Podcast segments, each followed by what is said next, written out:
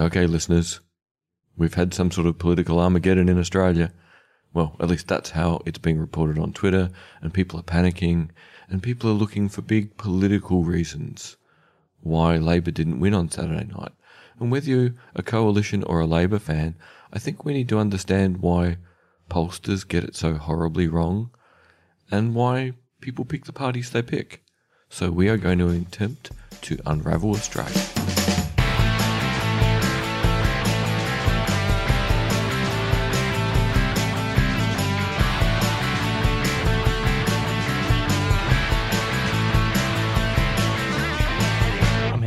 With David Olney. How are you, David? Very well, thank you, Tim. Well, that's good to hear. Sounds like you're staying positive, which is you know good. Some people are perhaps not in such high spirits. I'm going to steal a phrase from Marcus Luttrell mm-hmm. on the Team Never Quit podcast. and I wish I could do his Texas accent. Simple phrase embrace the suck. Hmm. Hmm. I like it. I like it. Very simple. Right. The, the polls got it so wrong. We were expecting a, a, a Labor Well, win. the polls were expecting a Labor win. Yes. The media were expecting a Labor win. Mm. Whereas each time that you and I and Liam have sat here in the studio before recording something, we've got down to talking about it's going to be a maximum of two seats, mm. one way or the other, and we kept reaching the conclusion, and Labor can lose it. Mm. And I, I guess I thought, well, okay, Labor can lose it. Yeah, what does this mean? But I think what really annoyed me Saturday night is when it became clear that Labor were going to lose it. That more and more people started disparaging Australia and disparaging Australians and disparaging people who voted for the coalition, going, yeah, they're stupid, they're idiots, they're breaking my country, I don't want to live anymore, blah, blah, blah. And I thought, this is bullshit. These are people that thought long and hard about how they wanted to vote. Mm. And pollsters are getting it wrong, and the media are getting it wrong. And even when I thought about honestly, I wanted Labor to win because they represent progressive politics in Australia, not because I thought they had any credibility. And I thought, oh, there's something in that. You can want something, you can want an outcome that has nothing to do with what's available. Well, what does that mean? So, what I propose to do is to outline what I think is the underlying psychology and philosophy of voting in elections and see what you think of that. And then, how about we apply your media theory on top? Mm. Yep, sounds good. Sounds like a plan? Mm-hmm. Okay, first thing I started thinking about late Saturday night before falling asleep, and then talking to my wife Karen on Sunday morning, it crystallized as we were driving to the farmer's market, was we have to acknowledge that the state of the world affects people whether they are politically aware or not. Mm. So they don't vote in an election on the basis of the policies. They vote on how they have perceived the state of the world for an extended period of time, which they then for a few weeks look at the policies. That is not to diminish people and say they're not interested in politics all the time. What I'm saying is they live with their perception of the world all the time, but the political cycle only comes around occasionally. Hmm. So one thing is permanent, one thing is part time. So I'm going to jump back to the William Glasser episode because it will be fresh hmm. in listeners' minds. What I'm going to say here is that every Australian, whether they know it or not, has their idea of Glasser's quality world, how their ideal world should be, and that that's formed by a lifetime of experience. And I'm going to draw a long bow here and say that you know there's at least two very different quality worlds that Australians were walking around with on Saturday morning as they went to vote. Hmm. There's one quality world that says we're facing all these problems, we've got all these resources, we've got all this talent. My quality world is full of what the world could be. Hmm. It is an incredibly progressive and aspirational quality world of willing to do the hard yards, willing to work, willing to perhaps even sacrifice for a much better world sometime in the future and not one election cycle away, but perhaps years away. And this is the traditional quality world in the head of progressive voters. Mm-hmm. At the other end is a quality world that says life here is good. My quality world and my reality more or less fit. But the world's getting harder. I don't want to lose my quality world. I just want someone who will promise to keep what I have and the people I care about have and keep Australia the way I know it and like it. And I think very broadly, that is the conservative viewpoint. Hmm. Is they don't mind improving things a little bit. They're willing to polish the quality world that already exists in their head and the the world you know in Australia, which is a pretty good reflection of a quality world. Things are bloody nice here. Hmm. But they don't want big change. So when you go to vote Saturday morning, there's the two ends of the spectrum. One is very much can see the shit state the world's in hmm. And is willing to vote for somebody, something, some policy platform that says, here is where we're heading.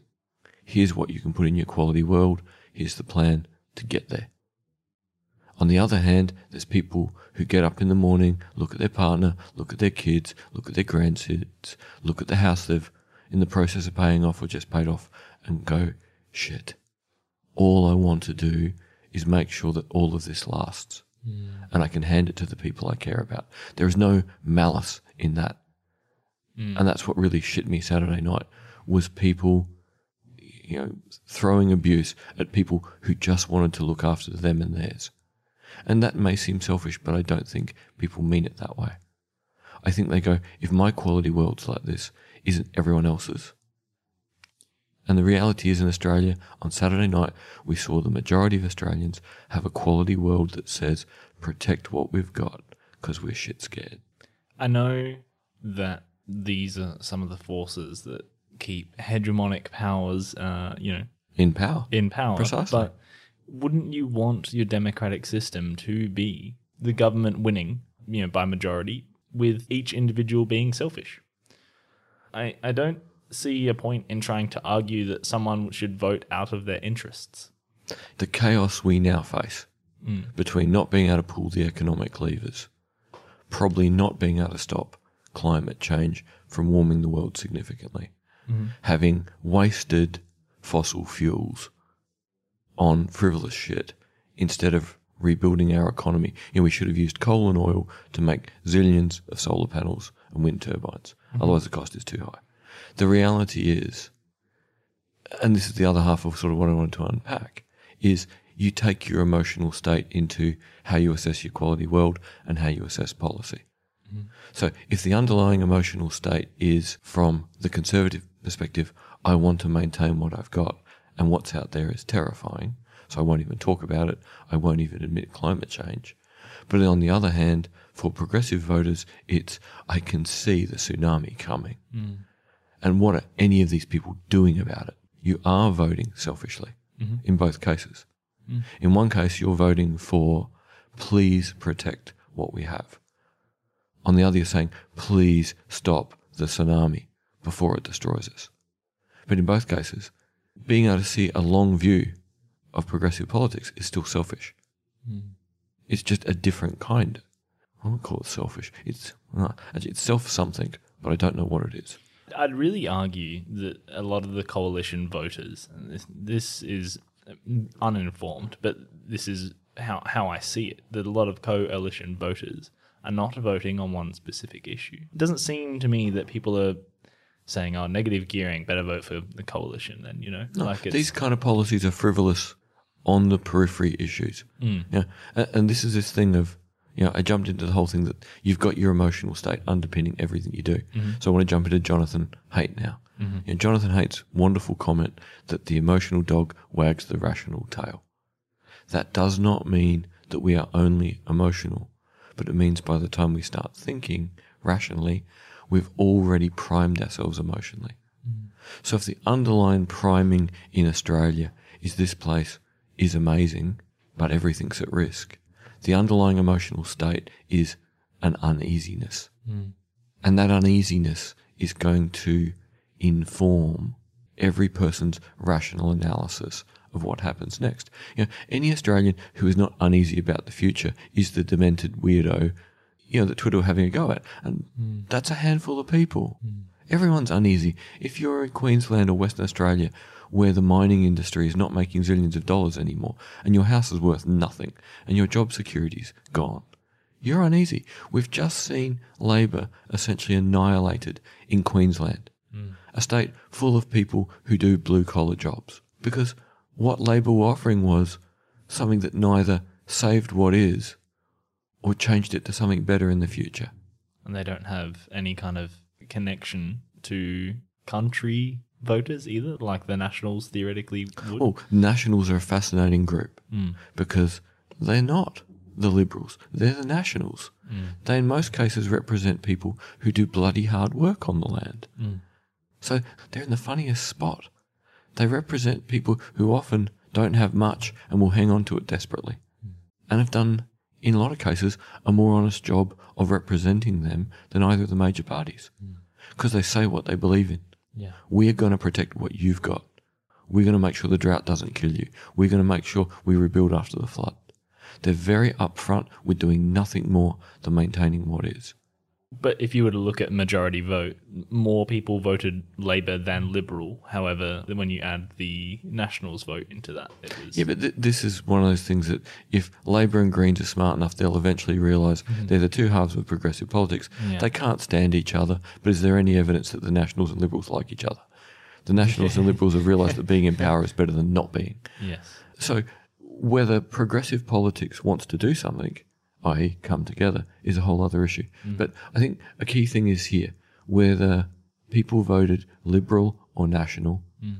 they had the knowledge that what they were voting for was people whose principal interest is to maintain what is. Mm. Whereas if we look at Labor and the Greens, they both promise progressive politics.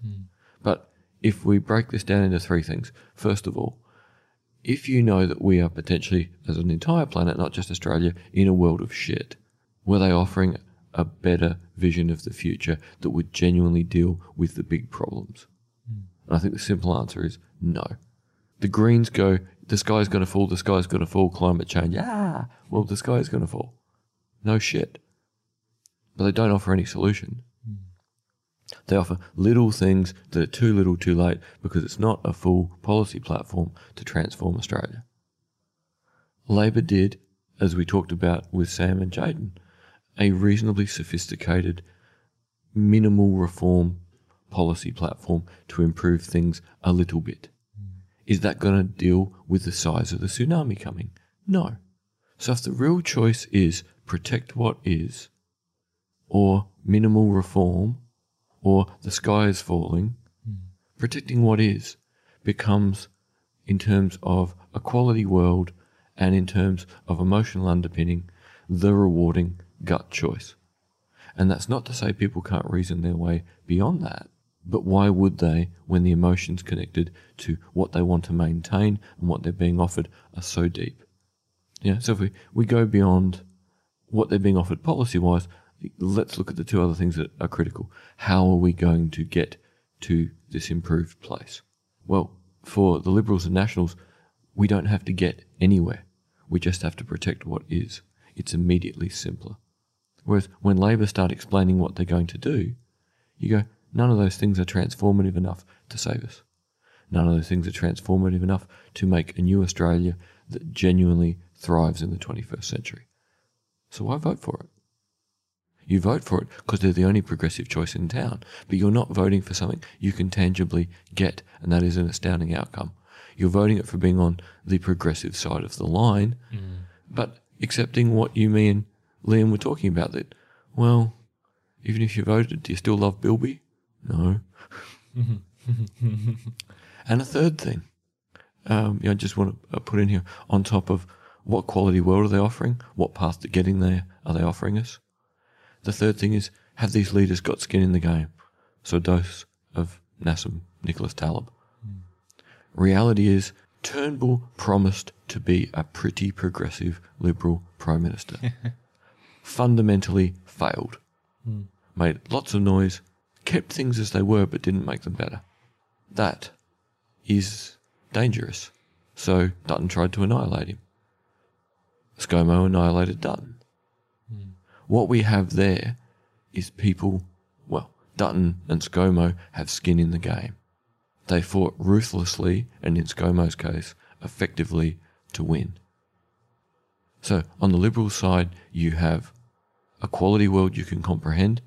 Let's protect what is. The path to get there is keep doing the same. Mean migration policy, failing neoliberal policy, but it's what people know, and hard bastards. Hmm. That's a package. I don't like that package, hmm. but it's a cohesive package. Let's look at Labor on the other hand. A quality world that is not significantly better than where we are and cannot deal with the multiple pronged disasters coming at us. No clear path to get there other than minuscule reform that when you start looking at the pieces are so complex, people emotionally can't buy in.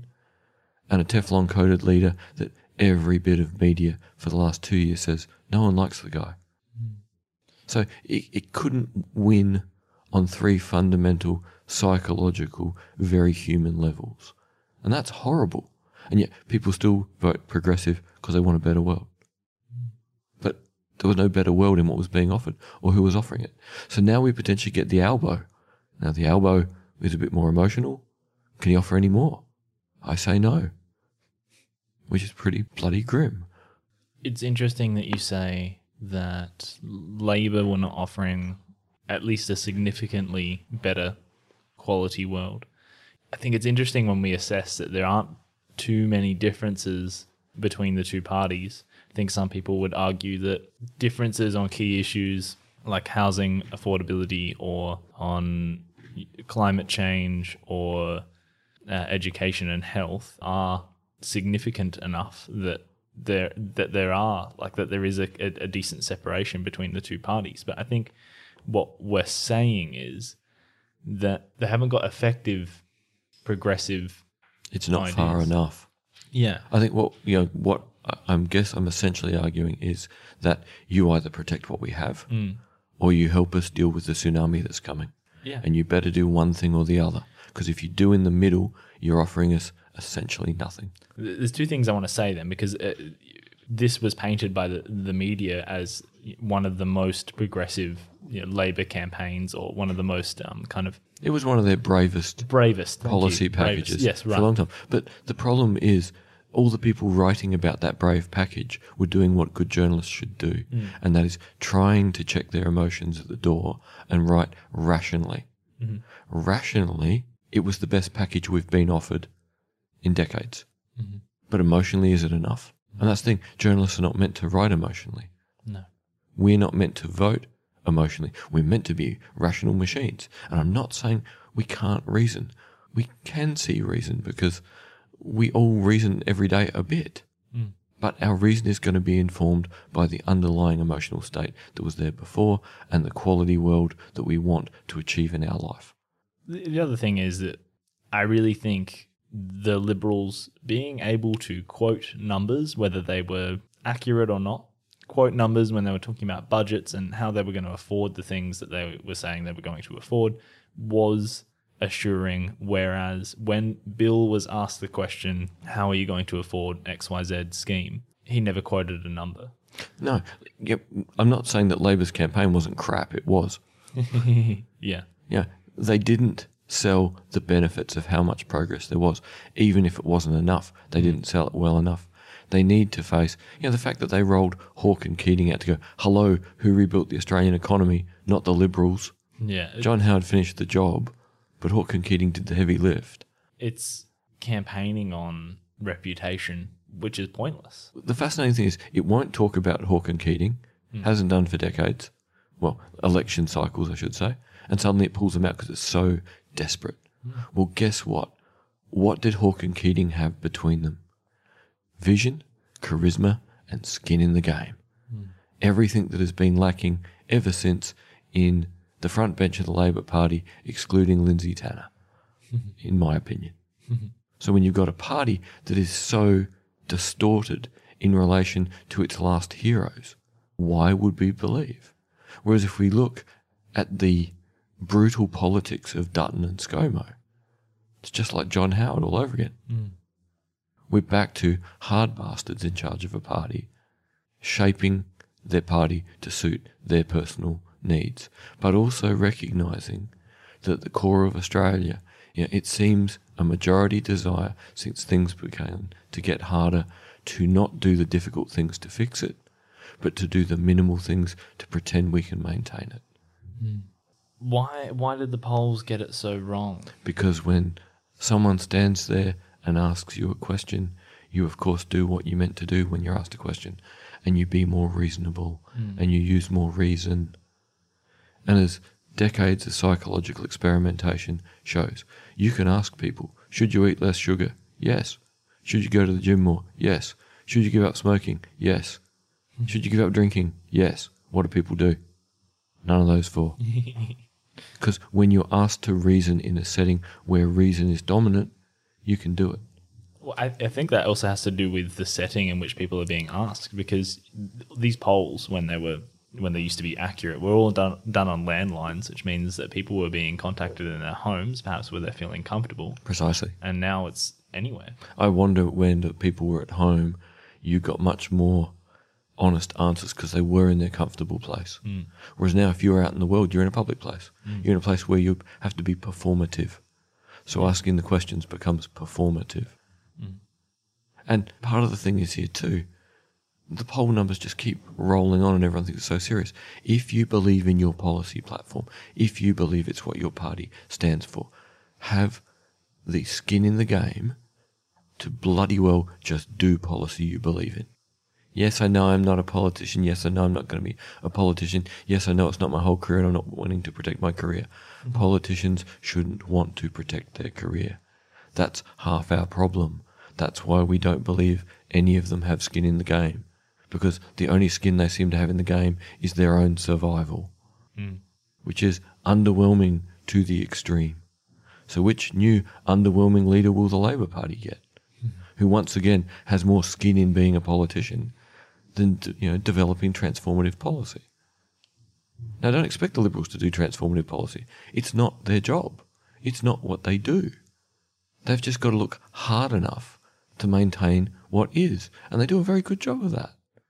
It's interesting you say that. I was just thinking yesterday of the, the two that have put their hands up. It's uh, Tanya Tanya Plibersek and Anthony Albanese, I believe. Yep. Yep. To head the, the Labor Party now. Yep. I thought, no, it, it would be in Labor's interest to try and get the first uh, formally, properly elected female prime minister, as opposed to Again, is that another way to have progressive politics without actually getting anywhere? And that's exactly what You were thinking? you- yeah, you've just yeah you've just. Sorry, man, I stole mind. your thunder. No, not at all, not at all. It's because you know it was your point. You just made me realize that what I was thinking yesterday absolutely made no sense. It's because the people that would have voted on the basis that it's a female, we can elect a female prime minister, are already voting for not, Precisely. it's not going to change. It's not going to make any difference. Yeah, It doesn't change anything because they're going to vote progressive simply because it's the progressive side of politics, even if they don't believe that the progress being offered will transform anything because it's too little, it's too average. safety is actually a fairly easy string to pluck, I believe. Mm. The, the liberals hit that nail on the head, I think. Hmm. How do we pluck at other, you know, heartstrings, let's say? How do we. Well, I think we need to have honest progressive politics hmm. that genuinely says we are not safe hmm. and, and stop doing the frou-frou of terrorism. Sorry, I shouldn't say frou-frou of terrorism. I should say stop pretending it's an existential threat. Terrorism is a threat. It's one of many threats. It's not an existential threat. Not being able to control our economy in the long run, climate change, salination, all these things are going to do untold harm to Australia. Hmm. We're not safe. And someone needs to be honest enough to go, we are not safe for all these reasons, and here's a way to fix it. Because trying to maintain what is doesn't acknowledge it either. Hmm. So what we have at the moment is no one's acknowledging truth, but one thing is easier to hide in, which is just try to maintain what is, just try to maintain what is. It seems simpler. And yet, okay, listeners, feel free to call me, you know, a radical something. I'm not radical. I'm just willing to state truth. We face big things. Our politics doesn't want to face big things, except for the Greens who go, the sky is falling, the sky is falling, climate change. Well, yes, it is. And what's your complete policy platform? What is your broad, progressive, transformational policy platform that addresses all major issues? Have you got skin in the game? And can you convince me of the process? And the answer on all three is no. Hmm.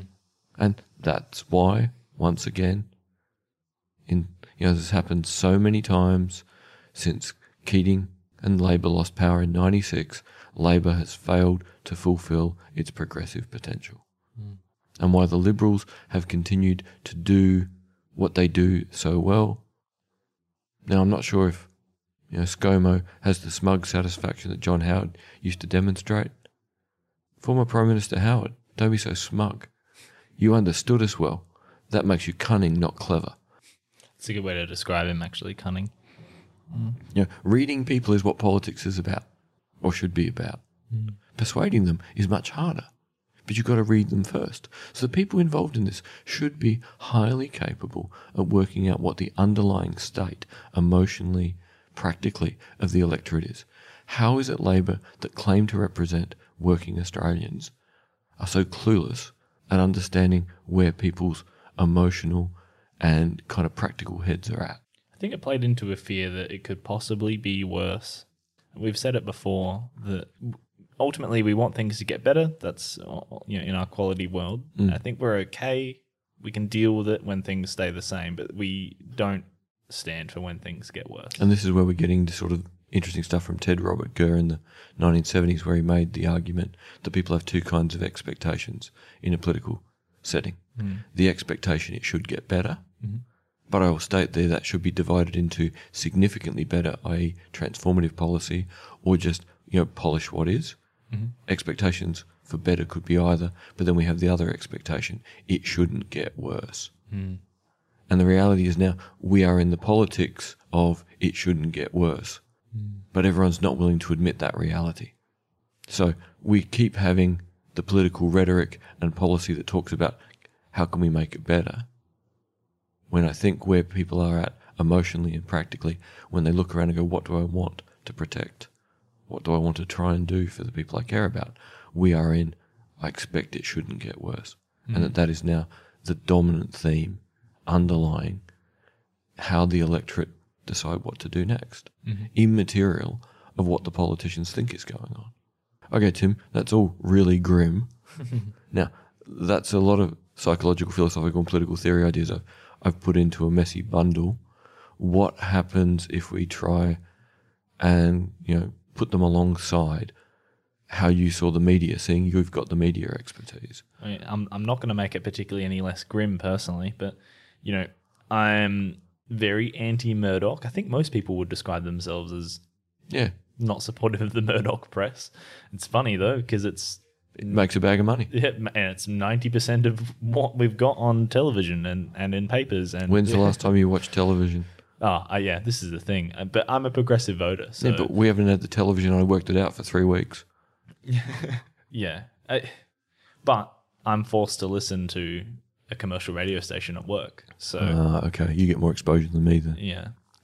So y- you know, I, I, actually, to be honest with you, I probably heard more Palmer United ads than any other um, campaign. Isn't it nice that a certain person didn't get a seat? What a waste of sixty million dollars. no, no, it got spent. It's in the economy. We need yeah. money going around to keep money going Uh, around. he could have paid his workers with that money. Or wasn't he just put 60 million into the coffers of fixing something? Mm, yeah. Okay. So I, I, I think there was obviously a lot of negative.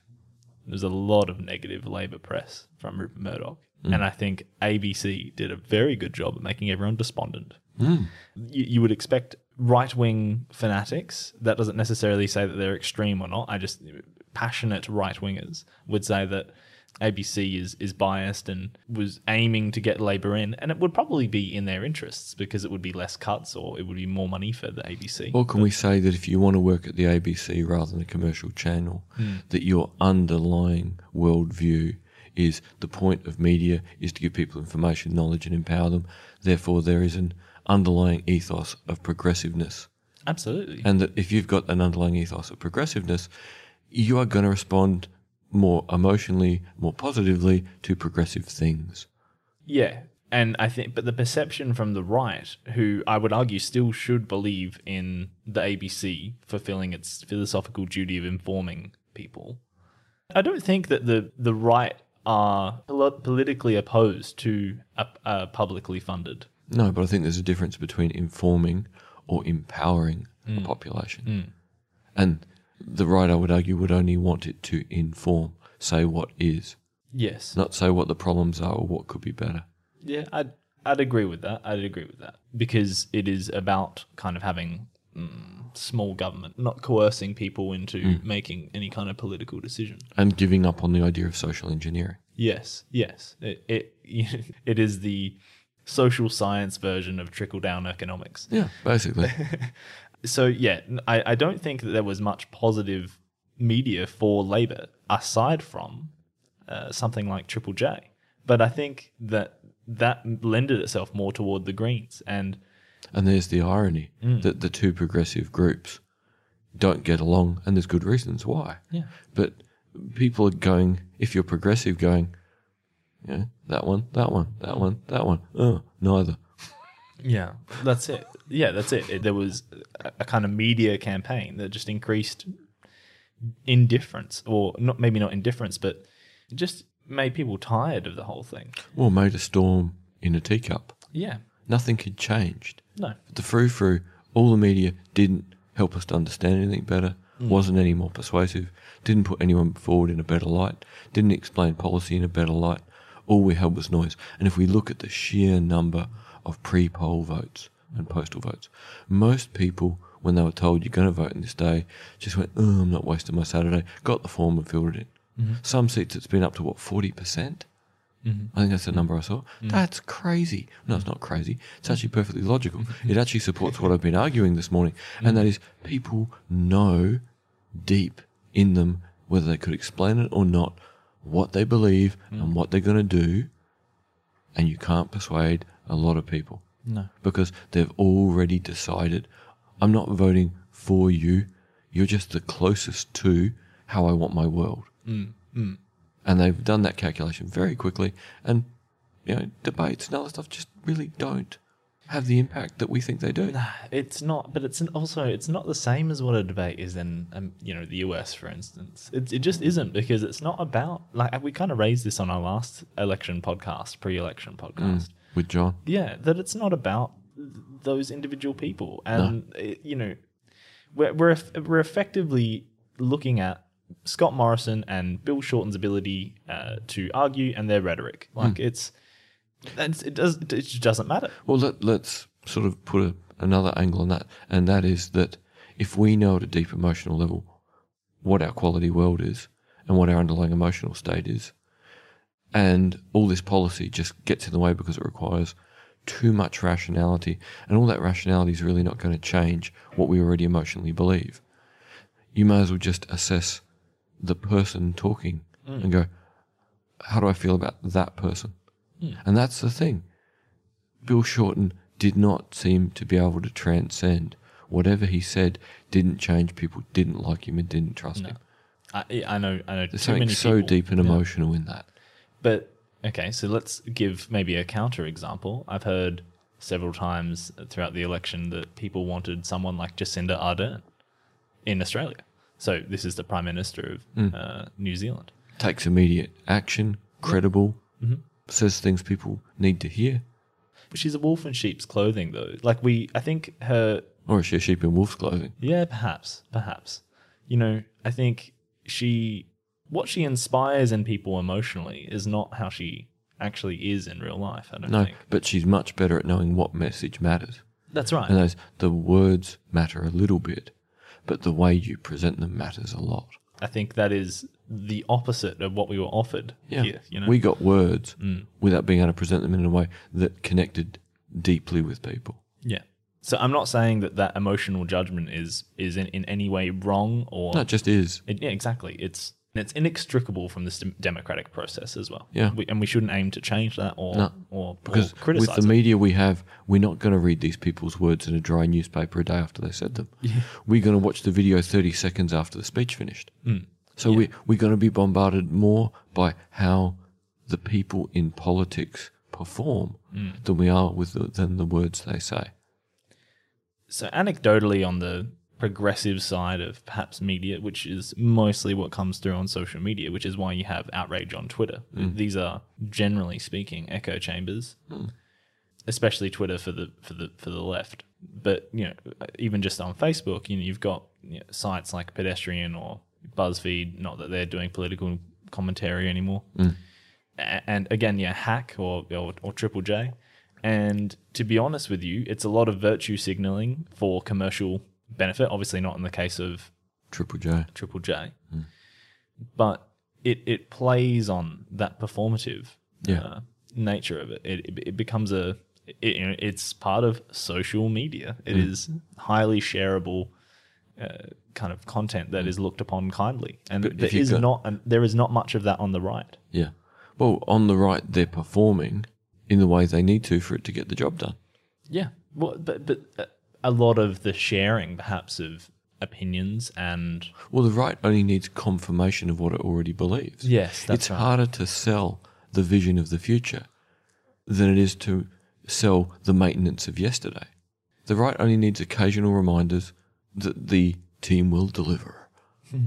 Whereas the progressive side needs constant explanation and reassurance Hmm. of the commitment to a grand vision that's not so grand. the only thing that I saw w- was almost this. I'm not going to say ex- extreme right, but it was farther right, perhaps, than the liberals are in terms of social media and, and articles and, and, and kind of shareable content. And most of it was attacks on people like Richard Di Natale. Hmm. And it was it was this cultural war. Like, you know, we were, everyone was painting each other as extreme on either side of that hmm. fence. And it's just not true. Like, the, I think people's opinions are closer than perhaps they would seem.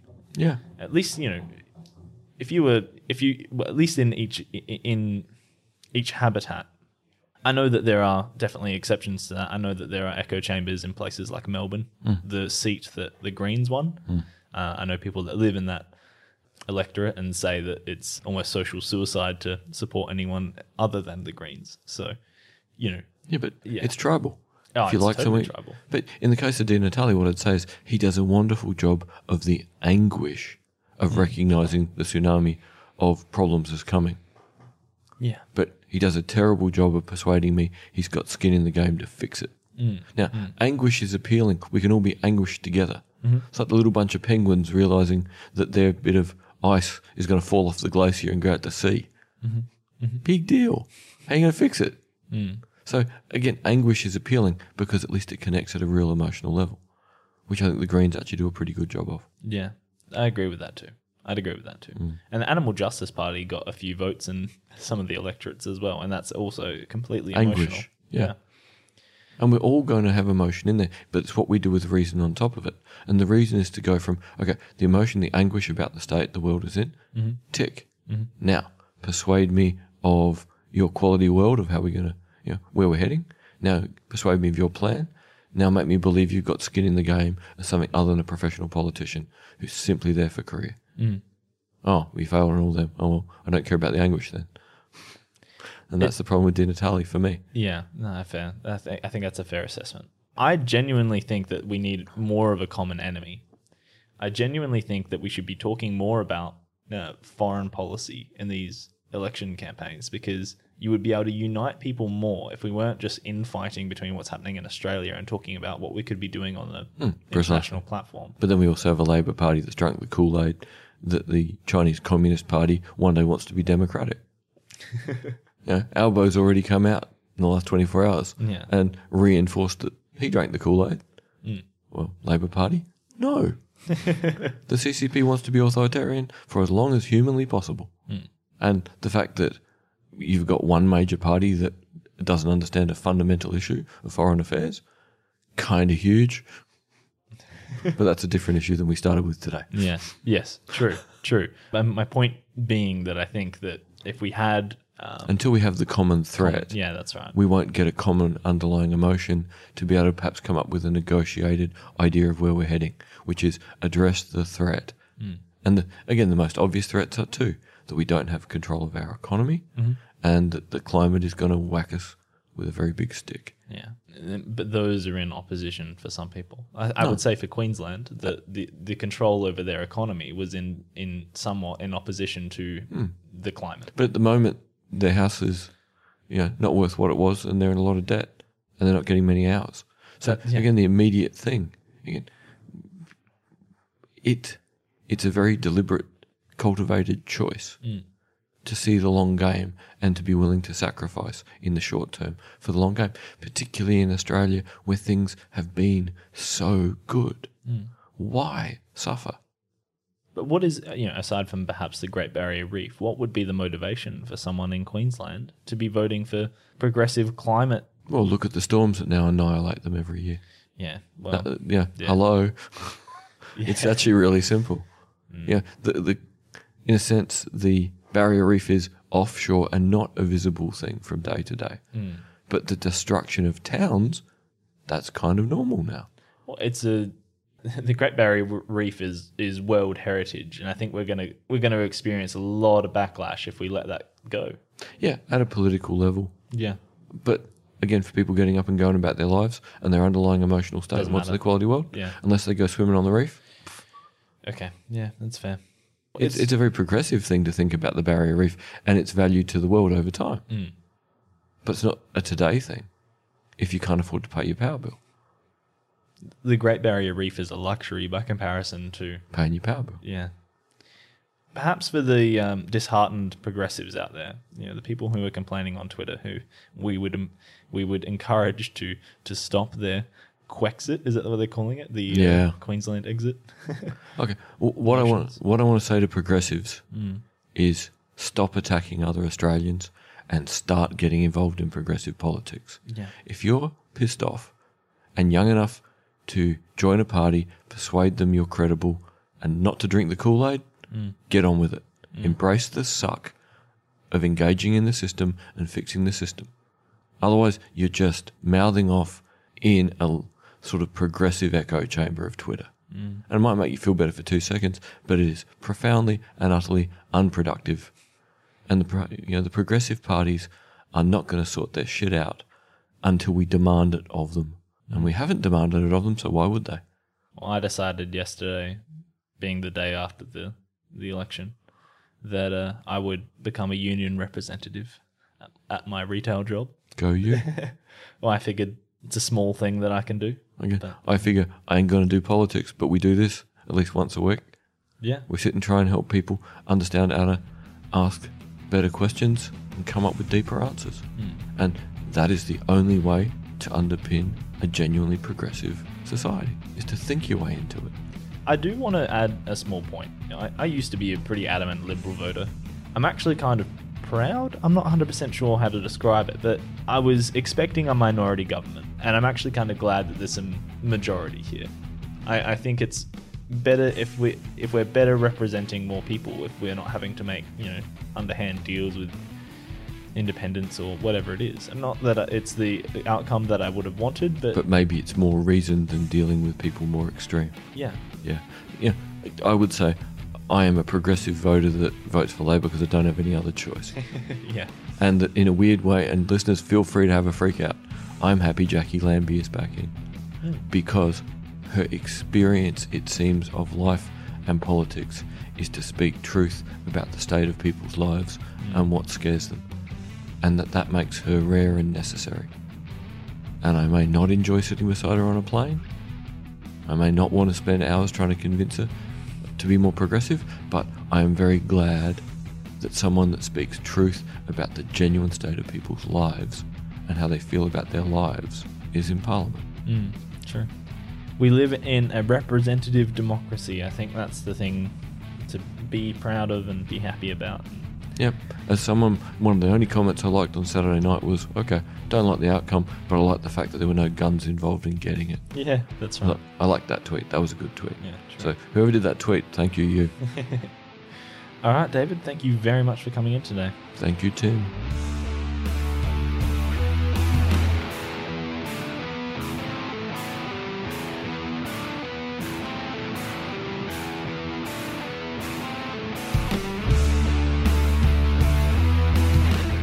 Hello, listeners. If you're enjoying our podcast, please subscribe and like our Facebook page. Search for Blind Insights with David Olney.